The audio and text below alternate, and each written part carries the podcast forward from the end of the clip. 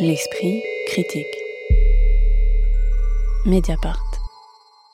Retour à Reims, fragment et l'adaptation par Jean-Gabriel Perriot du célèbre texte éponyme du sociologue Didier Héribon, initialement publié en 2009, dans lequel ce dernier raconte son expérience de transfuge de classe, son homosexualité, son départ du monde ouvrier dont il est issu, puis son retour dans son milieu familial passé de l'espérance communiste au racisme du Front National. Le film, présenté à la quinzaine des réalisateurs puis sur Arte, vient de sortir au cinéma à l'aube d'une élection où la question du vote populaire est au centre des débats. Jean Gabriel Perriot, auteur récent de Nos défaites, revient ici un film de montage d'images, issu d'archives télévisées, mais aussi de fiction, comme il l'avait déjà fait pour revisiter l'histoire de la fraction armée rouge dans Une jeunesse allemande en 2015, ou celle de l'épuration des femmes à la libération dans Eut-elle été criminelle en 2006.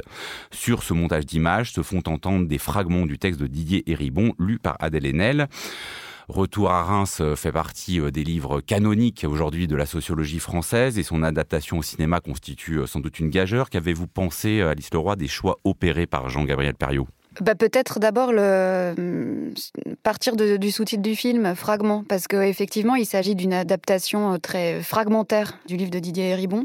On pourrait partir du premier montage que réalise Perriot, qui est d'abord pas un montage d'images, mais un montage d'extraits du livre, qui élude complètement euh, la figure euh, des Ribons. C'est-à-dire que c'est un film qui dit pas tellement je, mais qui dit plutôt nous. Nous, la classe ouvrière, euh, nous, les classes populaires. Et ce qui fait que le, texte des Ribons, le récit des Ribons, devient, par une sorte de glissement comme ça, prend une forme d'exemplarité et raconte toute une généalogie qui n'est pas seulement celle des parents et grands-parents de, la famille de Didier Ribon, mais qui est plus largement euh, une famille fictive, disons, euh, de, la classe ouvrière. Donc ça, ce serait un, premier euh, effet de, de montage qui peut surprendre. Moi, j'avais en tête, j'avais vu la mise en scène d'Ostermeyer à partir du texte d'Heribon, et je me souvenais du début de la pièce avec un, film un peu maladroit d'ailleurs, dans lequel on voyait Didier Héribon dans un train retourner chez ses parents à Reims, et on avait exactement, d'ailleurs, à peu près les mêmes plans qu'au début du film de Perriot avec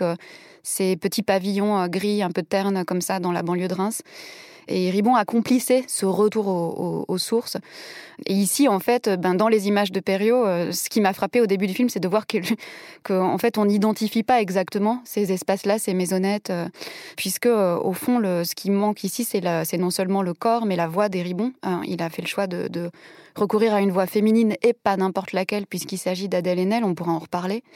Donc ça, c'est la première chose peut-être qu'on peut dire. Ensuite, on parlera du, montage, des images. Euh, et... Mais alors justement, non, mais pour rester sur ça, parce que c'est un peu une des questions centrales, le fait d'évacuer la parole plus personnelle, enfin le côté autobiographique, même si euh, les parents et les grands-parents de Didier Ribon sont présents, mais notamment bah, l'homosexualité qui pourtant a joué un grand rôle dans le fait que euh, Didier Ribon quitte son milieu pour, pour Paris.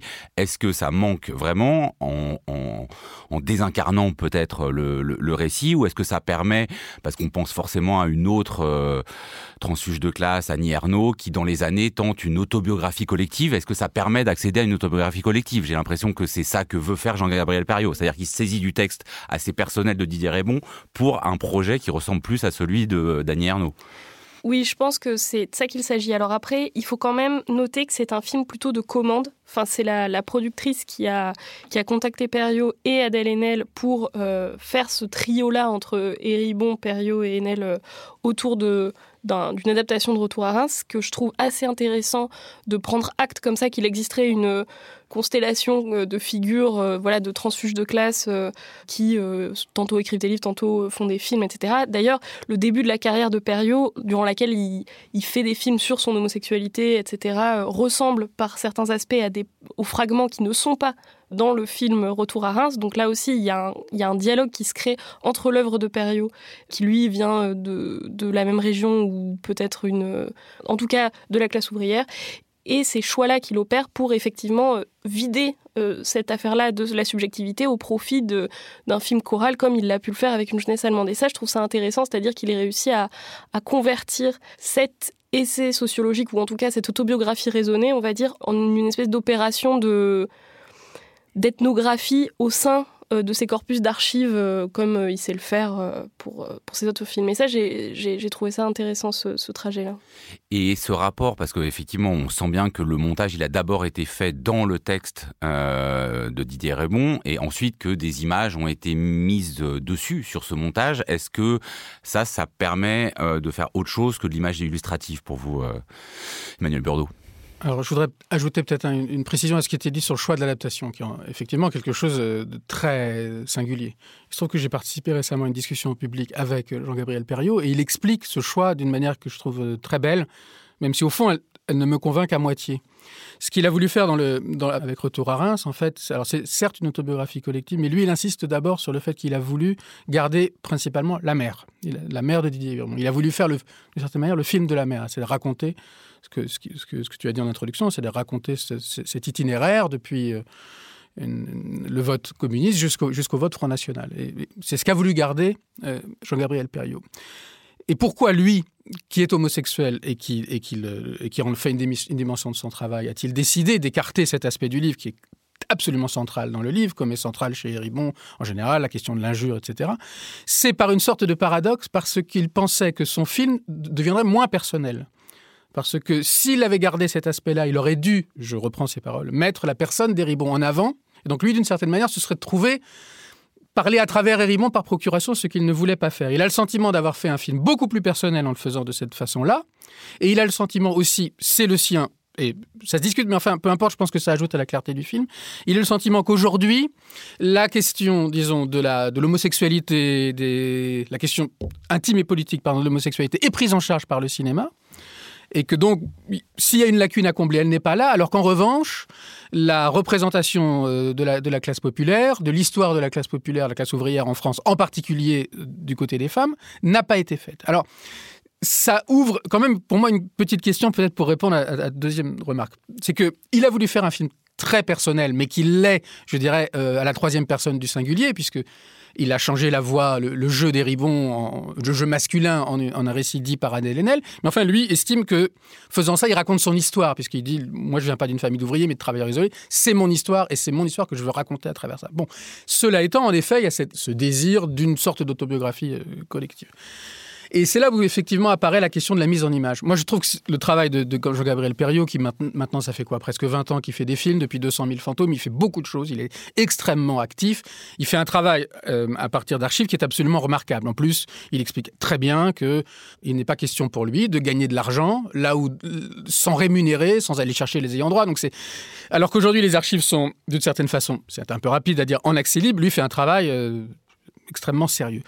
Cela étant, moi, j'ai quand même quelques réserves ou quelques embarras, notamment deux choses. D'une part, que le film partant, même peut-être de l'avant-guerre et arrivant jusqu'à aujourd'hui, il y a un moment où les images d'archives changent de nature et deviennent non pas des images au passé, même si elles ne sont jamais qu'au passé, mais des images qui voudraient avoir une vertu incitatrice. Hein, c'est très clair, la fin, la fin c'est comme une sorte de grand feu d'artifice. Bon, cette conversion, elle me semble difficile à réussir, et peut-être le film là se trouve-t-il lui aussi, très différemment de Diastème, mais lui aussi un peu, un peu esclave du, moment auquel il sort, et pour lequel sans doute là aussi il a été, il a été calculé, même si c'est dans des perspectives qui n'ont rien à voir avec celles de Diastème. Et l'autre chose, c'est que les images d'archives, elles, elles sont tantôt extraites de documents télévisés, ce qui permet à chacun de voir que la télévision n'a pas toujours été ce qu'elle est aujourd'hui, tantôt extraite de films de fiction, et tantôt extraite aussi, parce que c'est de, films documentaires dont certains sont extrêmement connus, les films de Marker, le film de Piala, etc.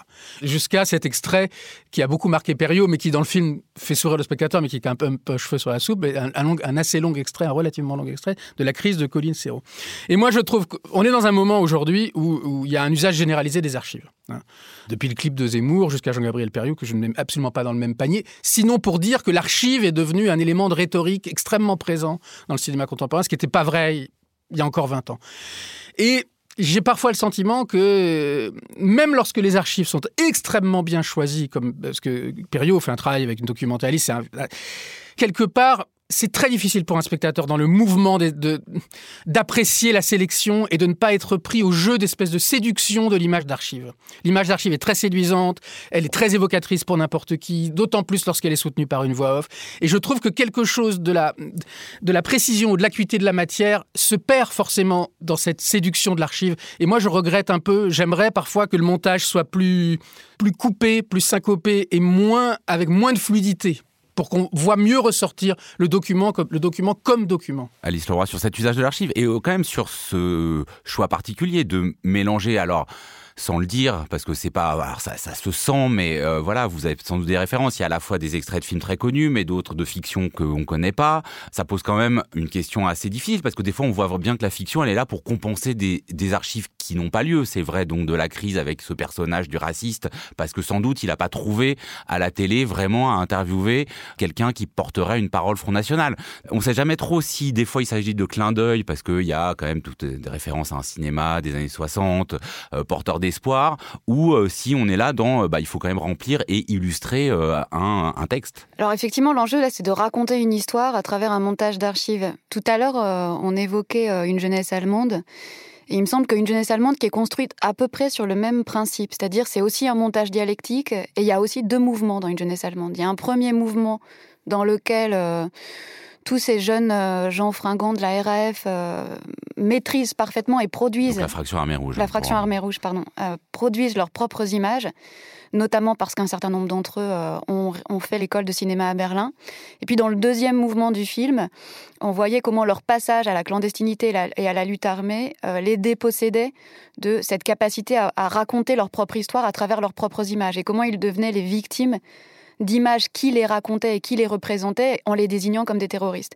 Ce mouvement dialectique, autant il était euh, éclairant et, convaincant dans, euh, dans une jeunesse allemande, Autant ici, je trouve que le, mouvement euh, dialectique, enfin le montage dialectique du premier au deuxième mouvement, il a quelque chose d'un peu mécanique, d'assez rhétorique. Je suis d'accord qu'il y a ici toute une rhétorique de l'archive et qu'il y a, y a quelque chose d'assez d'assez séduisant et en même temps d'assez euh, perturbant dans le fait d'aller euh, convoquer des archives qui sont très disparates pour leur faire euh, raconter une histoire, en les arrachant complètement à leur contexte de, de, de, création et d'énonciation. Par exemple, moi je trouve ça assez curieux de faire dialoguer le, très beau film de Piala euh, L'amour existe, avec les, films des groupes Medvedkin, qui sont pas du tout des films réalisés dans le, dans le même contexte, qui ne font pas non plus euh, entendre les mêmes voix.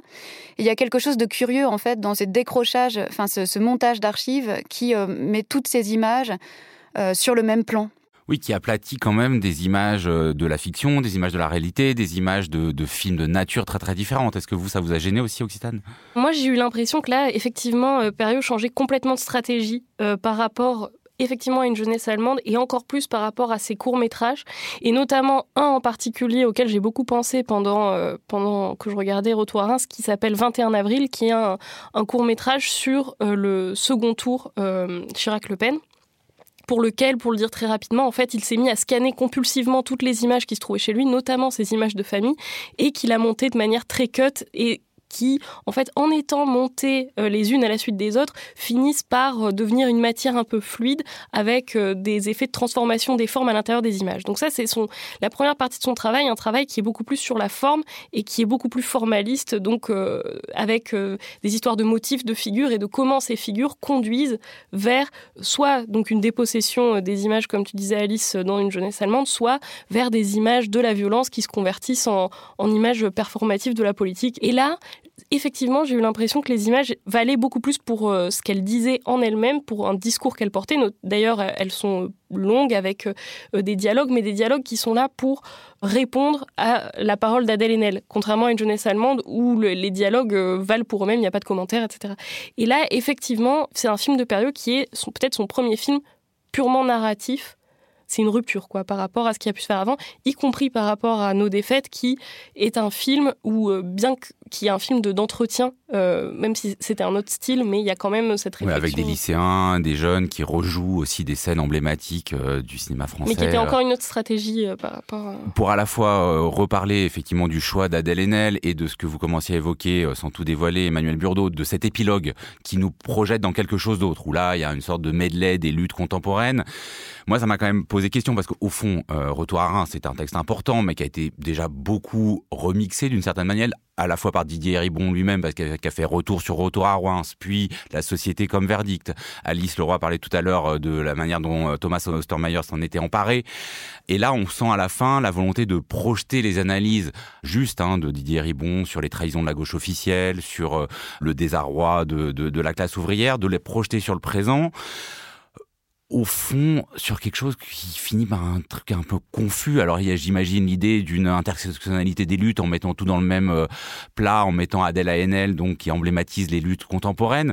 Mais euh, du coup, est-ce que là, c'est pas justement euh, le, pas de trop? J'aime pas tellement cette fin, pour être, pour être honnête. Mais en effet, c'est peut-être le pas de trop. Bon, on peut quand même le, comprendre dans le cadre de ce, de ce récit. Ce qu'a voulu raconter Perriot, et, et, pour lui, c'est pas simplement une histoire disons, une histoire politique de la France, mais c'est une histoire de la représentation. Il a voulu montrer comment, euh, à partir du début des années 80, euh, on l'a dit, le vote communiste, euh, de manière importante, se convertit en vote pour le Front National, et comment, en passant à travers le personnage donc de la mère de Didier Ribon qui raconte cette histoire. Bon.